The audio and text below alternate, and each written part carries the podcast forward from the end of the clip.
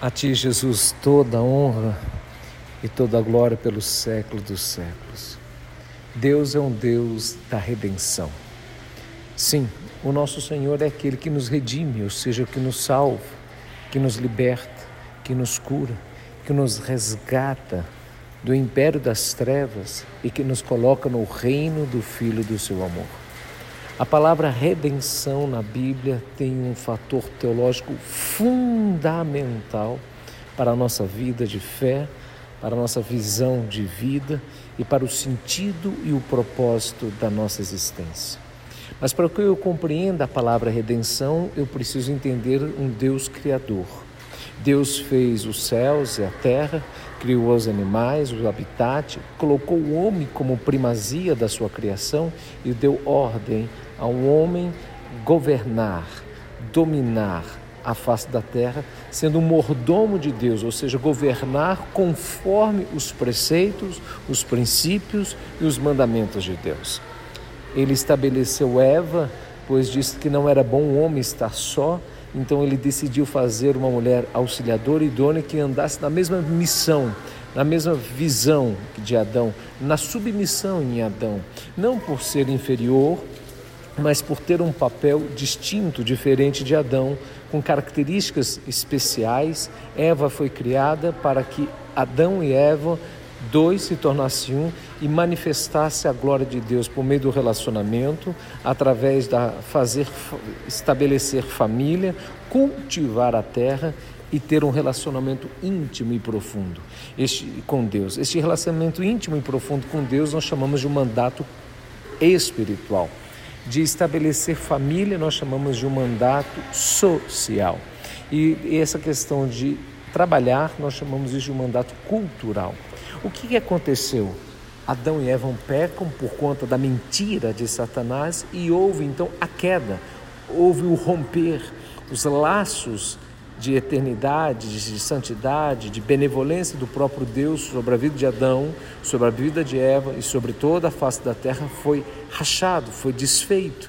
Então houve uma maldição sobre Adão, agora com o suor do seu rosto ele iria é, se alimentar. Eva, com dores de parto, daria a luz, a, a, a luz e o seu desejo seria dominar Adão, mas ele o governaria. E a terra, ela foi também amaldiçoado, nascendo espinhos e abrolhos. A partir deste momento, o que existe, queridos, é uma maldição cósmica, é uma maldição espiritual, é uma maldição sobre o aspecto social, é uma maldição sobre o aspecto cultural, ou seja, de cultivar do trabalho, é, do resultado do trabalho. Não é do trabalho em si, mas do resultado do trabalho. E Deus, na sua infinita graça e bondade, Ele vai redimir, ou seja, Ele vai restaurar, Ele vai curar, Ele vai salvar aquilo que foi perdido em Adão. Então, Jesus Cristo é a propiciação dos nossos pecados. Em Jesus Cristo, nós somos salvos, nós somos libertos, nós somos redimidos da maldição do pecado. Então, Jesus Cristo vem para nos transformar e redimir esta terra, as nossas relações interpessoais e o nosso relacionamento com Deus.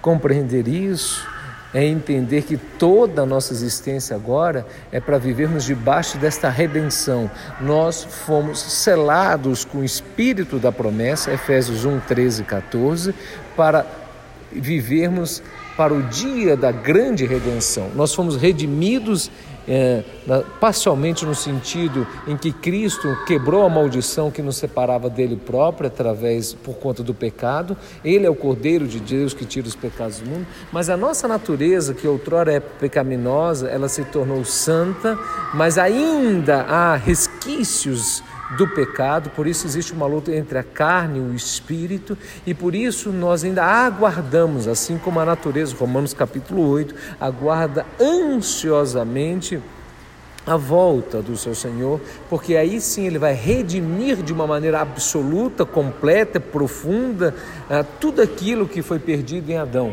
E aí, nesse sentido, o Senhor criará novos céus e nova terra. Deus, então, em Éden, na criação, ele diz: haja luz, houve luz, houve terra, separação de dias, e com a queda houve uma maldição sobre a face da terra, e na volta, a segunda volta de Cristo, ele vai redimir, ele vai fazer novos céus e nova terra. E todos aqueles que foram redimidos em, terra, em vida, ou seja, todos aqueles que foram salvos, todos aqueles que foram libertos, todos aqueles que creram no Senhor Jesus Cristo, então viverão a eternidade com Deus de uma maneira redimida, plena e absoluta. E quando nós entendemos esta dimensão, a nossa vida agora toma um novo sentido, a nossa existência toma uma nova razão. Nós não vivemos mais para nós, para os nossos sonhos, para as nossas necessidades, para os nossos desejos. Nós vivemos para satisfazer o nome do nosso Senhor, a vontade do nosso Senhor, por meio da obediência dos seus mandamentos e das suas verdades. E nesse sentido, meus amados, eu conclamo a você a você ampliar a sua visão. A sua vida não te pertence, pertence ao Senhor que te redimiu, nos redimiu. E quando nós vivemos debaixo desta graça, quando nós vivemos debaixo desta compreensão maravilhosa, o Deus que nos redime, para nos levar ao céu, o Deus que nos redime para mudar e transformar a nossa mente, o Deus que nos redime, que para que transformou a nossa natureza para que vivamos de uma maneira santa com ele e que possamos amar o nosso semelhante.